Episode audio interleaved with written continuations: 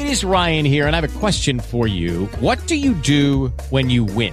Like, are you a fist pumper? A woohooer, a hand clapper, a high fiver. I kind of like the high five, but if you want to hone in on those winning moves, check out Chumba Casino. At chumba casino dot com, choose from hundreds of social casino style games for your chance to redeem serious cash prizes. There are new game releases weekly, plus free daily bonuses. So don't wait. Start having the most fun ever at chumba casino dot com. No purchase necessary. V G W Group. Void where prohibited by law. See terms and conditions. eighteen plus. The views and opinions expressed on the following program are those of the host and guests and do not necessarily represent those of any organization, including One Generation Away. The freedom of a people to choose its leaders is the root of liberty. Keep alive this experiment in liberty. Liberty, in case you've forgotten, is the soul's right to breathe. Government should be very minimal in protecting liberty. Peace cannot be purchased at the cost of liberty. The sturdy ground of liberty. Liberty once lost is lost forever. Fight for their liberty and for our security. Guarantees individual liberty. This great republic born alone in liberty. Liberty. Liberty. Liberty. Liberty. Liberty. Liberty. Liberty. Liberty. Liberty. Just how much do you want liberty? This is Liberty Nation with Tim Donner, cutting through the double talk, taking on the topics, going after what the politicians really mean, and making it all clear. For your freedom and your liberty. Liberty Nation with Tim Donner. From friends to frenemies to enemies. Donald Trump and Steve Bannon. Welcome back into Liberty Nation. After a week that saw the release of incredible comments about President Trump from his one-time senior advisor, we will examine the rise and fall of Steve Bannon. Can Democrats win control of the House and or the Senate in this year's midterm elections? We will focus on the battle for the soul of the Republican Party between moderates and conservatives still ongoing, as we're joined by a conservative challenger to the moderate G O P incumbent in a highly targeted swing district in Virginia.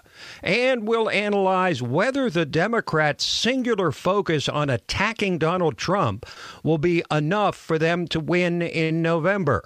And the drug war is back. Liberty Nation dot com legal affairs editor Scott Cosenza will join us to discuss Jeff Sessions' decision to reassert federal authority on marijuana. Say what? Say what? Say what? One more time.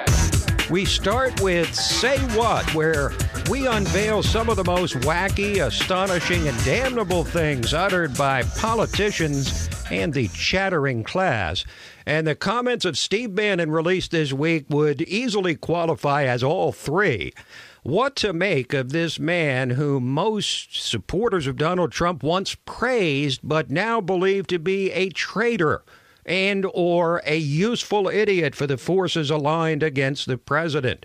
Of course, there's another possibility that Trump was right when he said Steve Bannon has lost his mind.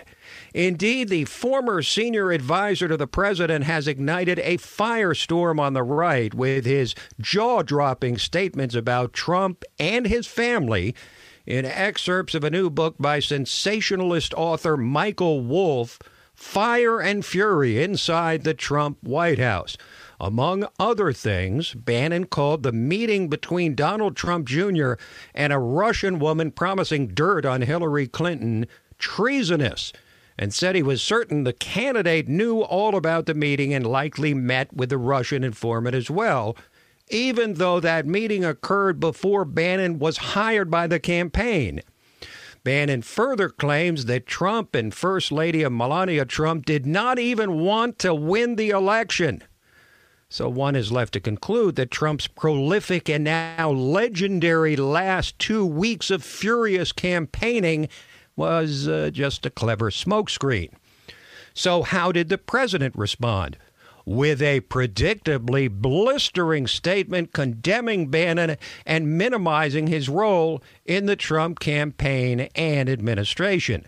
And after all this broke, The most Bannon would say about these comments in the book was a generic statement of support for Trump, who came back with a sarcastic response. President of the United States is a great man. You know, I support him day in and day out, whether going through the country, giving the Trump miracle speech, or on the show or on the website. So I don't think you have to worry about that. I don't know. He called me a great man last night. So, you know, he obviously changed his tune pretty quick. Now, it's hard to determine which is more incredible, the comments themselves by Bannon, the fact that he would even make himself available to such a well-known purveyor of sensational journalism, or that he did this while knowing for certain that his assertions would re-energize the howling, bloodthirsty mobs out to terminate the Trump presidency by any means which avail themselves. So the double-minded Bannon claims to support Trump at every turn on one side of his mouth, while leaking and defaming not just the president but his family on the other. What exactly did Bannon think would happen when he decided to go tell-all? Well, here's what he's wrought. Even louder calls for extending the Mueller probe, the thus far fruitless Russia collusion investigation where the only news has been process crimes unrelated to the Trump campaign. Listen to former Justice Department official Matthew Miller on M S N B C. If you're Bob Mueller and his team and you look at this book and you see things like Steve Bannon saying the meeting in Trump Tower, they almost certainly Don, it's almost certain that Don Junior took Natalia Veselnitskaya upstairs to meet with Donald Trump Senior Whether that actually happened or not, you know that, that he's going to want to talk to Steve Bannon about that. When you right. see Mark Carollo, the president's for, or the president's legal team's former spokesman, saying he believes that that statement that they crafted on board Air Force One denying the meeting was obstruction of justice, that's someone that, that Bob Mueller's team is going to want to talk to. You have people on the president's team talking about each other, um, disparaging each other, disparaging the president. Uh, they cannot, you know, they clearly are not all pulling in the same direction. All of this begs many questions. Is this consistent with Bannon's behavior in the past? Well, in a word, yes. Shortly after he was booted out of the White House, remember, Bannon granted an interview to the left-wing American Prospect, of all places, in which he was sharply critical of Trump's approach to North Korea. And more importantly, it was an open secret around Washington that Bannon was removed from the administration because he was privately unmasked as a primary source of the leaks that were so frequent in the early days of the administration. You remember that, right? And honestly, folks, with friends like this, who needs the left? Enemies. Who needs them? Was Bannon misquoted or taken out of context in the book? Well, if that was true, given the specter of an immediate severing of his relationship with the most powerful man in the world, a man who never fails to respond to a slight, Bannon would have immediately disavowed or walked back his statements, but he did not.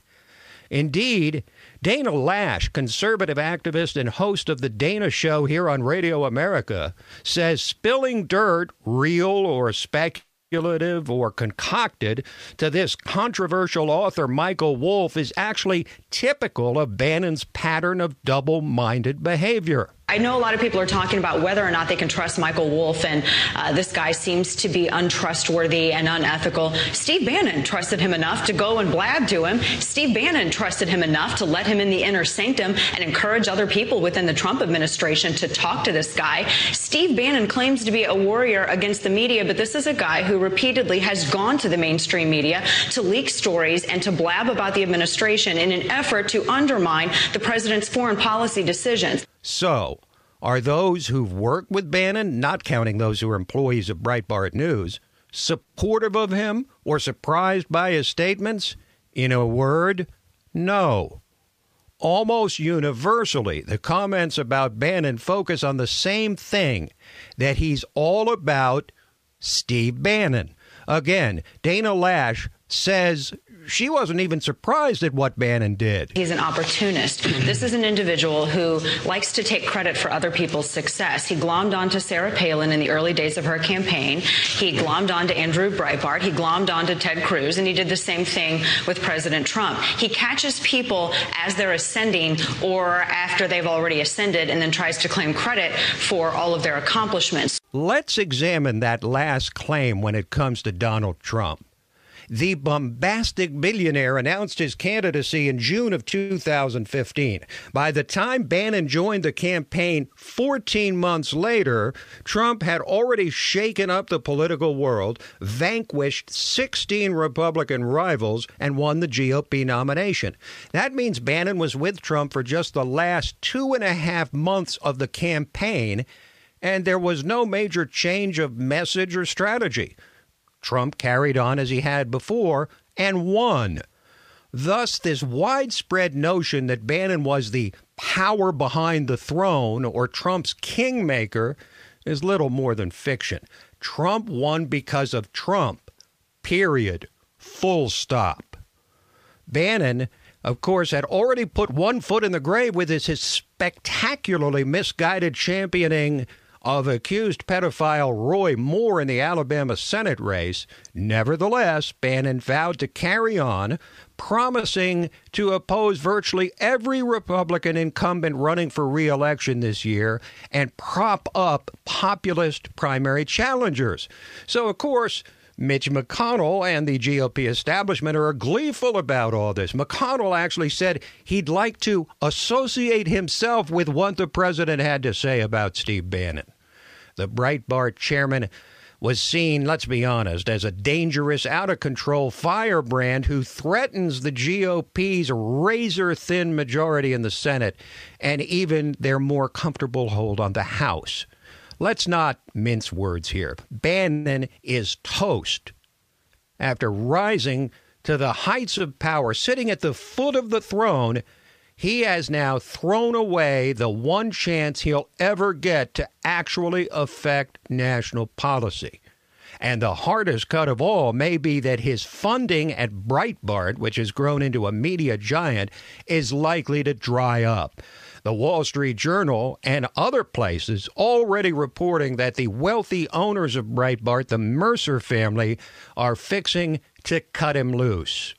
After all, with Trump supporters forced to choose between the most powerful man in the world, a game-changing president they were so thrilled to elect, who's already fulfilled many of the bold promises he made during the campaign, and a guy who rode the wave into the White House before imploding and turning on the man who put him there, I mean, who do you think they will choose?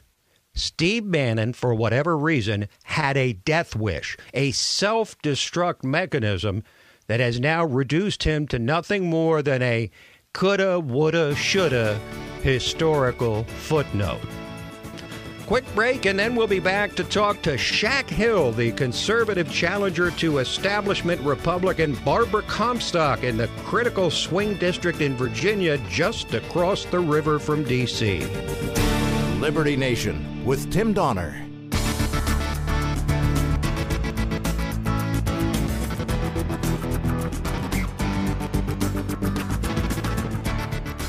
We have heard here today has been a political spectacle. We elect these guys to run the country. They're just not doing their job.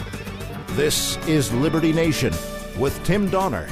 As the Republican Party prepares to defend their majorities in the House and Senate in the midterm elections later this year, the G O P has yet to sort out the radical differences within their own party.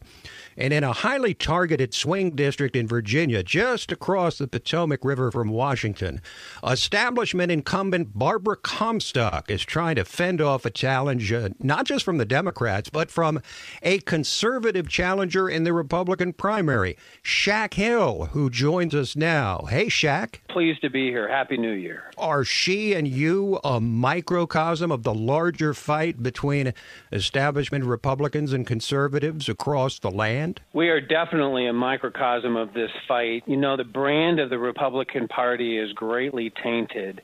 It's tainted with one part of our of our party that's looking for larger government solutions and another part that's looking for individual liberties and freedoms. And what's so wrong with Barbara? Well, she promised that she was going to be a Reaganite, to cut our taxes, to secure our borders, to, to repeal and replace Obamacare. And yet when she became a member of Congress, she voted exactly opposite of all of those. She has broken her promises. She voted with every single Democrat to keep Obamacare in place. She voted with every single Democrat to use our taxpayer dollars to pay for transgender surgeries in the United States military. She's voted against uh, Donald Trump's budget. And when you look at her campaign promises to what she's doing, even the Heritage Foundation ranks Barbara in the bottom seventeen percent of all Republicans in the nation, ruining the Republican brand and causing this establishment versus um, versus more liberty-minded Republicans coming forward. Shaq, you send out the best, most in- informative emails of almost any candidate I've ever seen. I, in one of those emails, you reveal that Barbara Comstock actually has a lower rating from Conservative Review than Maxine Waters. Is that really true? It is really true, Tim, and it's sad and disappointing. Uh, radio talk show host Mark Levin points to the Conservative Review scorecard as one of the, his best scorecards, and Barbara Comstock is a twenty-five percent scorer. And Maxine Waters, the liberal from California, is a twenty-six. And Barbara's score puts her in the bottom twenty-five Republicans in the nation. And this is another reason why she's alienated her base, and she's going to lose in the conservative tenth Congressional District here in Northern Virginia. While Barbara Comstock has become a very public crusader for cracking down on sexual harassment in Congress, she's actually been sitting on the committee that controlled the secret slush fund, making payouts of taxpayer money to settle sexual harassment claims against members of Congress. This is a real doozy. This just goes to show how deeply embedded she is in the establishment and the swamp. The Office of Compliance strokes the checks that hands the money to the sexual harassment victims. It's always sad when this occurs, but they cannot do this without permission from the Congress. There is a congressional committee which is called the Committee on House Administration, and that committee has six Republicans and three Democrats, and Barbara Comstock sits on that committee.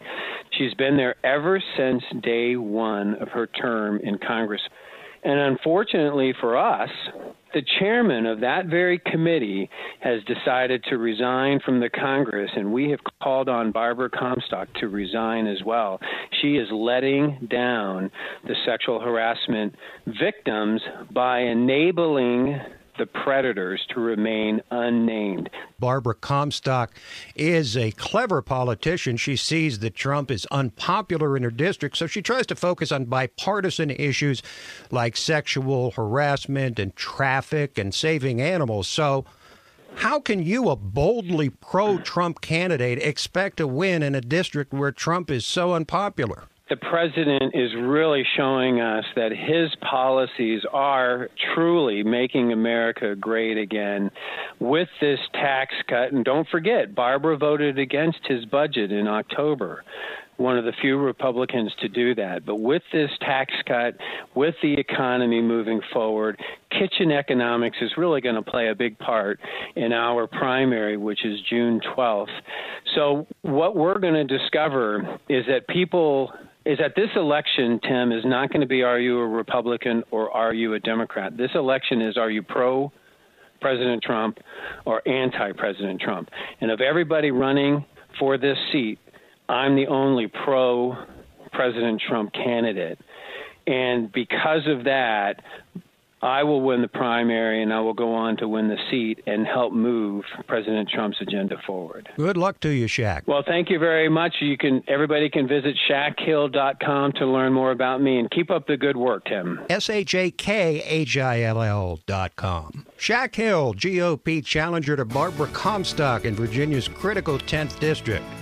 So what issues will be most on the minds of voters when they go to the polls in this year's midterm elections? Trump or the economy? We'll break it all down for you when we return. Liberty Nation with Tim Donner.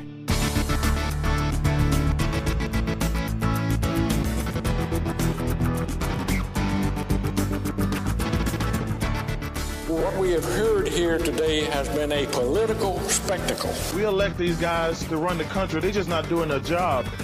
This is Liberty Nation with Tim Donner. Well, it would seem to be an obvious answer to a question that should never have to be asked. Can Democrats actually take control of the House and or Senate in this new year of two thousand eighteen if they have no agenda beyond virulent opposition to every accomplishment and policy of President Trump? This is not a rhetorical question, one that answers itself, though it should be. I mean, if all a political party has to offer is that it's not the other party and is violently opposed to the disgusting, racist, sexist, fascist, whatever chief executive, there's little in the way of policy prescriptions for voters to consider. But in the age of Donald Trump, it could be enough. Consider that neither Virginia's Ralph Northam nor Alabama's Doug Jones, the two big Democratic winners in recent elections, were exactly spellbinding candidates. I mean, neither offered much beyond the standard age-old Democratic talking points. But what they really provided as virtual placeholder candidates was for Democrats to turn out in record numbers for not the candidate himself, but the opportunity to vote against Trump. It's almost as if many Democrats in those two states felt guilty for not voting in two thousand sixteen. Even though Hillary Clinton won Virginia handily and Trump romped in Alabama. Now, when Democrats rolled out their long-since-forgotten policy agenda entitled A Better Deal last fall, their singular attempt to actually advance some ideas of their own, it hit like a lead balloon and was quickly relegated to an historical footnote. It was a naked attempt to compensate for their neglect of working-class voters in the two thousand sixteen election, and it contained about as much legitimate material as Al Capone's vault. But if the Democrats really intend to put forward some sort of coherent agenda, we've got hints of what it will be. Just what they already tried to do with that Better Deal thing, economic populism. Here's former D N C chair Howard Dean on C N N. They off your elections for Congress. Your message is, I'm not the president. Right. That's all you need. Now, we're going to have more of that than the message. I would hope we're going to ha- actually, I hope we adopt some of the economic populism that Trump claimed that he was going to do. Aha. Economic populism, trying to win back those previously Democratic working class voters behind the previously impenetrable blue wall that was supposed to be the firewall for Hillary Clinton, including Michigan, where Democrat Congresswoman Debbie Dingell echoed the same theme about economic populism. I think if the election were held today, there are a lot of people that weren't engaged last year that are engaged, but it's a long time between now and next November. And I don't think the issues are going to be about the president. I think they are going to be about the same issues I predicted to everybody two years ago when I said Donald Trump could become president. Their economic issues, their jobs, their pensions, their trade deals. If that's true, then the Democrats are in trouble because they don't own those issues now. Trump does. But if you believe those voter preference polls that show a generic congressional Democrat candidate defeating his Republican counterpart by about a dozen points, the Democrats' lack of a specific agenda appears not to matter to the mass of voters. Will it be enough for Democrats to simply vow to oppose this president at every turn and count on the half of the country that hates Trump to be energized enough to show up and vote for them, the Democrats? Or will the Democrats decide that working with Trump on a bipartisan issue like infrastructure is the better bet? On one hand, that would allow them to promote the idea that they will work constructively, even with a despised president of the opposing party, when there's any semblance of common ground. But while that strategy might appeal to independent voters and traditional Democrats, it also runs the risk of inflaming and suppressing turnout among their current electoral base, the left-wing resistance. Now, clearly, the Democrats are counting on much higher turnout than usual for midterm elections to negate any fallout from their lack of a discernible agenda. And the polls so far have done nothing to dissuade them from a strictly anti-Trump position. And Howard Dean makes a noteworthy point, predicting the Democrats will win not because of traditional Democrats, but because of younger activists. It's going to happen probably because the field organization is actually built by the people who vote for us, who are not actually necessarily Democrats. I mean, we won Virginia. The D N C did a good job in Virginia, but we won Virginia because of groups like Run for Something and Indivisible and Color of Change and Voto Latino. And so the question is, how do you coordinate all these groups? Because these kids don't believe in institutions, but they're unbelievably powerful. But there is still the matter of the economy. You remember when Bill Clinton defeated George H W. Bush in nineteen ninety-two, he did it by following the now immortalized strategy, "It's the economy, stupid." In that case, Clinton used that maxim in the negative, successfully hammering Bush for an ongoing recession. But two thousand eighteen stands to be the opposite, as Republicans seem likely to tout improving economic growth and better employment numbers to appeal to voters' self-interest. Absent a still possible reversal of the many positive economic trends we've witnessed since the early spring of two thousand seventeen, not to mention the real possibility of more good news resulting from the G O P tax reform bill, would enough voters decide to vote against their own economic interests in order to send a message to Donald Trump and overthrow G O P control of Congress?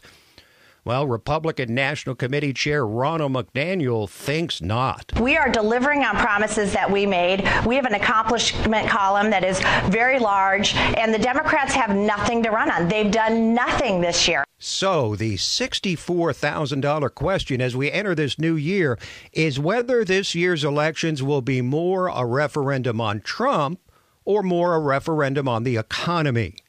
And while much is likely to happen, certainly will, between now and November when voters go to the polls, it stands to reason that voters will be left with a stark choice. Vote for the Republican if the economy is the most important issue to you, or for the Democrat if you are so appalled at President Trump that an improving economy becomes strictly a secondary issue for you.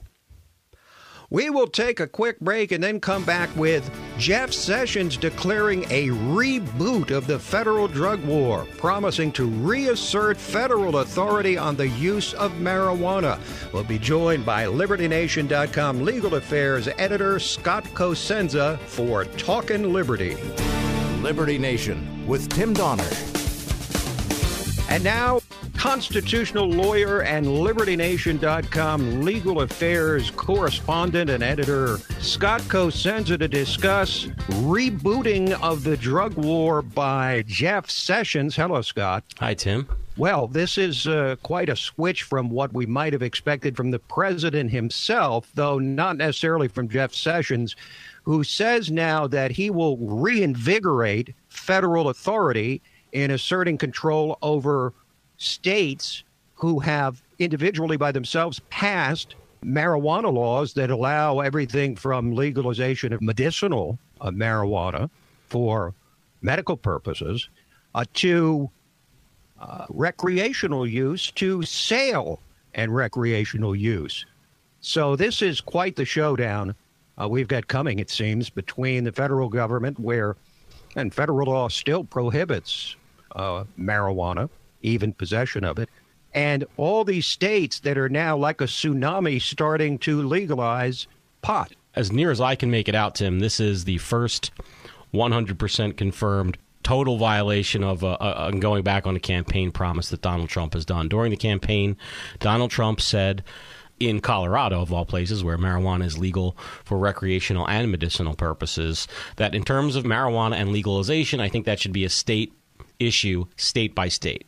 Can't be a whole lot more clear than that. Now, Sessions, as you mentioned, you know, it's no surprise that that he has been kind of, um, in the view of many of us, sort of almost unhinged on marijuana.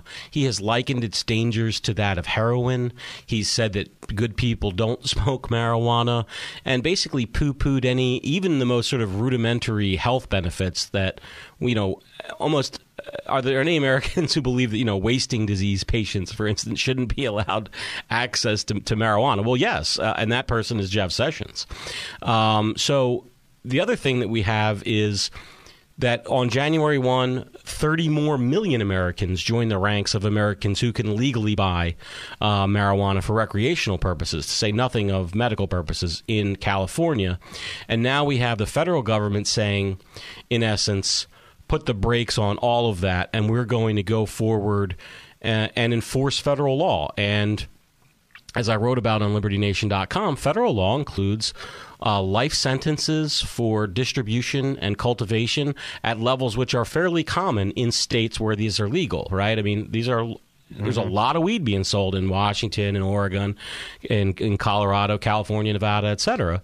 And, and those levels put them right up at the life sentence uh, level, and even the death penalty for extremely high levels of uh, cultivation and distribution. So it boggles the mind um, where they think this is going to lead. Uh, I, I can't understand the movement. I, I understand that Mister Sessions is is vehemently opposed to any kind of lessening of the prohibitions on marijuana, but that Trump would allow him to, to take this measure in the face of all the, you know, all the movement is going in one direction, except for, it seems like, from one man, and that's Jeff Sessions. Now, might it might it might it not be possible, Scott, that what Jeff Sessions is doing here is simply Uh, wanting to reserve his rights as the Attorney General and as the head of the Department of Justice, uh, his rights to assert some control without necessarily clashing with these various states, uh, state governments? I mean, well, let's take a little bit of a dive, Tim, and, and, and into the nitty-gritty as to what's going on here. So in two thousand thirteen, faced with the prospect of a number of states uh, legalizing access for patients for marijuana and legalizing some recreational, and by the way, often done not with the help of state level politicians, but through direct democracy, where citizens were tired of inaction by their politicians and said, you know, stop arresting our patients. And so faced with that, the federal government had a real challenge. Are they going to go ahead and, and, and you know, lock up these poor cancer patients, basically, and, and charge them with federal crimes and the people who are going to give them their uh, or sell them their weed? Or are they going to try to figure out a workaround to leave them alone? And so they came up with this thing called the Cole memorandum. It was, it was right. a twenty thirteen memo issued by uh, a high-level Justice Department official, and it basically directed uh, – so U S attorneys, there are – over one hundred U S attorneys in this country, and they control federal prosecutions in that air, in, in your local area, okay? They're the people who are actually the deciders as to whether or not a, a federal criminal charge gets brought or not. And this was a memo directed to them, and it said, here's the situation. With limited availability for prosecution of crime and with the goal of harm reduction, basically you should only prosecute marijuana crimes if they fall under these certain steps, and, and basically leave people who are operating legally under state law alone. Now, it didn't explicitly say that you can't prosecute those people. It just gave the guidance as to how the resources of the offices should be used. And if they were used under the rubric set in that memorandum, then you'd have zero or near zero prosecutions of people acting legally under state law. And that was a convenient solution through this, this weedy uh, existence that we have with this tension between federal and state laws at odds in this area. Sessions always had the power to direct a certain prosecution if he wanted to in contravention of this memoranda. It's not a law. It's it's internal policy for the Justice right. Department as to how they directed their U S attorneys to act. So I don't think that your statement is right or your or or, or your question. The answer to your question is no, that's not what Sessions is doing, because he always had the power to enact a prosecution consistent with the federal law, which, let's remind everybody, federal law prohibits even simple possession of marijuana, to say nothing of setting up a store or a distribution point or a farm. You can't have a joint. That's against federal law. You can be locked up and sent to federal prison for having one joint. The possible a positive effect from this is that it might well push this issue quicker to the Supreme Court, which we've said all along, and we've discussed in this segment many times, that ultimately the Supreme Court is going to have to settle the conflict between federal law and state laws in a test of the tenth Amendment. It will be uh, probably a landmark ruling, uh, I would think. Uh, but it seems to me, Scott, just taking a step back and looking at this issue for people that aren't familiar with it or follow it in terms of the the federal war on drugs, it reminds me a lot of the war on poverty in the sense that both of them have laudable goals. Uh, reduction of poverty on the one hand, reduction of drug use among vulnerable youth on the other hand.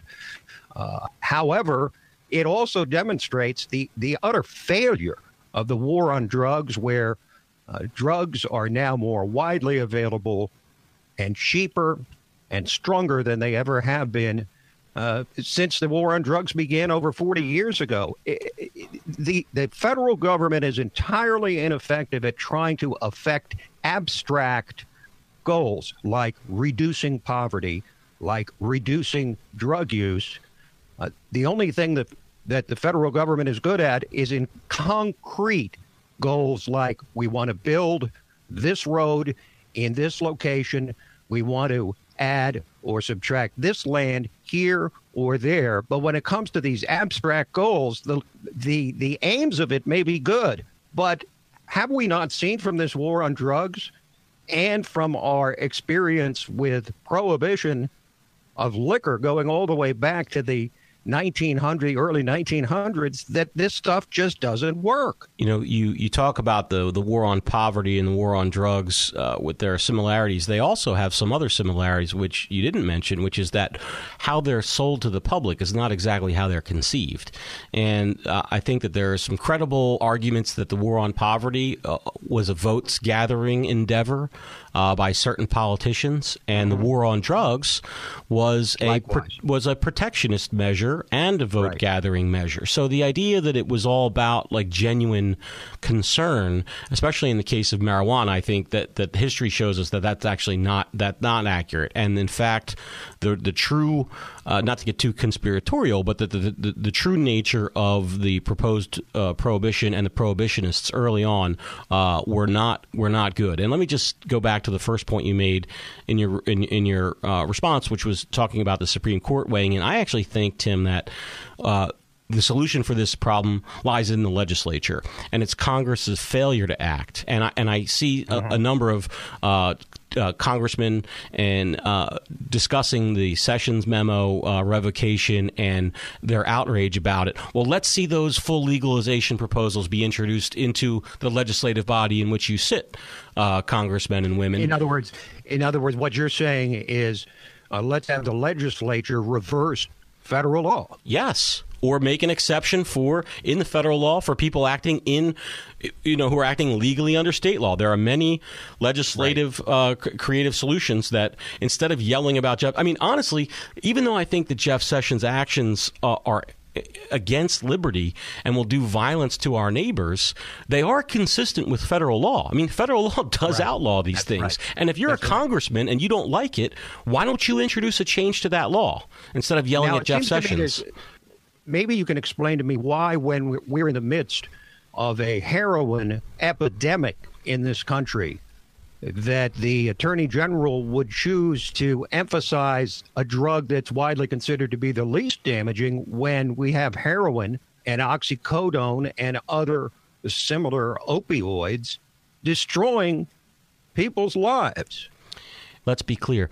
Some huge percentage of those deaths are absolutely preventable, and the only reason why they take place is because of the prohibition that disallows truth in labeling like we have with alcohol and, in fact, in marijuana in places where it's legal at the state level. If you go to a marijuana dispensary in Nevada and you pick up a package of marijuana cookies or soda or the bud itself, it'll tell you the percentage of T H C that's available there.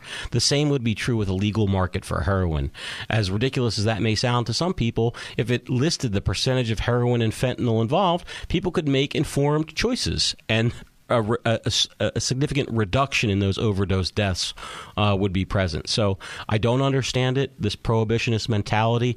It doesn't make any sense to me. Well, we've already proven through American history where we amended the Constitution and then amended it back to reverse the previous amendment that prohibition simply does not work. Thank you, Scott. Thanks, Tim. And thank you for joining us. That's it for today. A reminder, though, that the podcast of this radio program, Liberty Nation Radio, as well as our own podcast at Liberty Nation, The Uprising, are available to you at liberty nation dot com, where truth is making a comeback. Also available on fine podcast providers everywhere. We will be back at you next week. Till then, this is Tim Donner saying stand up for liberty, and we'll see you next time on Liberty Nation.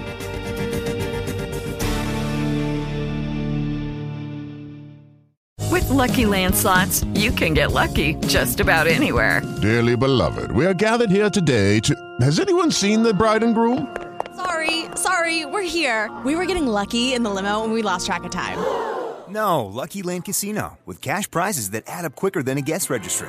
In that case, I pronounce you lucky. Play for free at lucky land slots dot com. Daily bonuses are waiting. No purchase necessary. Void where prohibited by law. eighteen plus. Terms and conditions apply. See website for details. With Lucky Land Slots, you can get lucky just about anywhere. Dearly beloved, we are gathered here today to... Has anyone seen the bride and groom? Sorry, sorry, we're here. We were getting lucky in the limo and we lost track of time. No, Lucky Land Casino, with cash prizes that add up quicker than a guest registry. In that case, I pronounce you lucky. Play for free at lucky land slots dot com. Daily bonuses are waiting. No purchase necessary. Void where prohibited by law. eighteen plus. Terms and conditions apply. See website for details.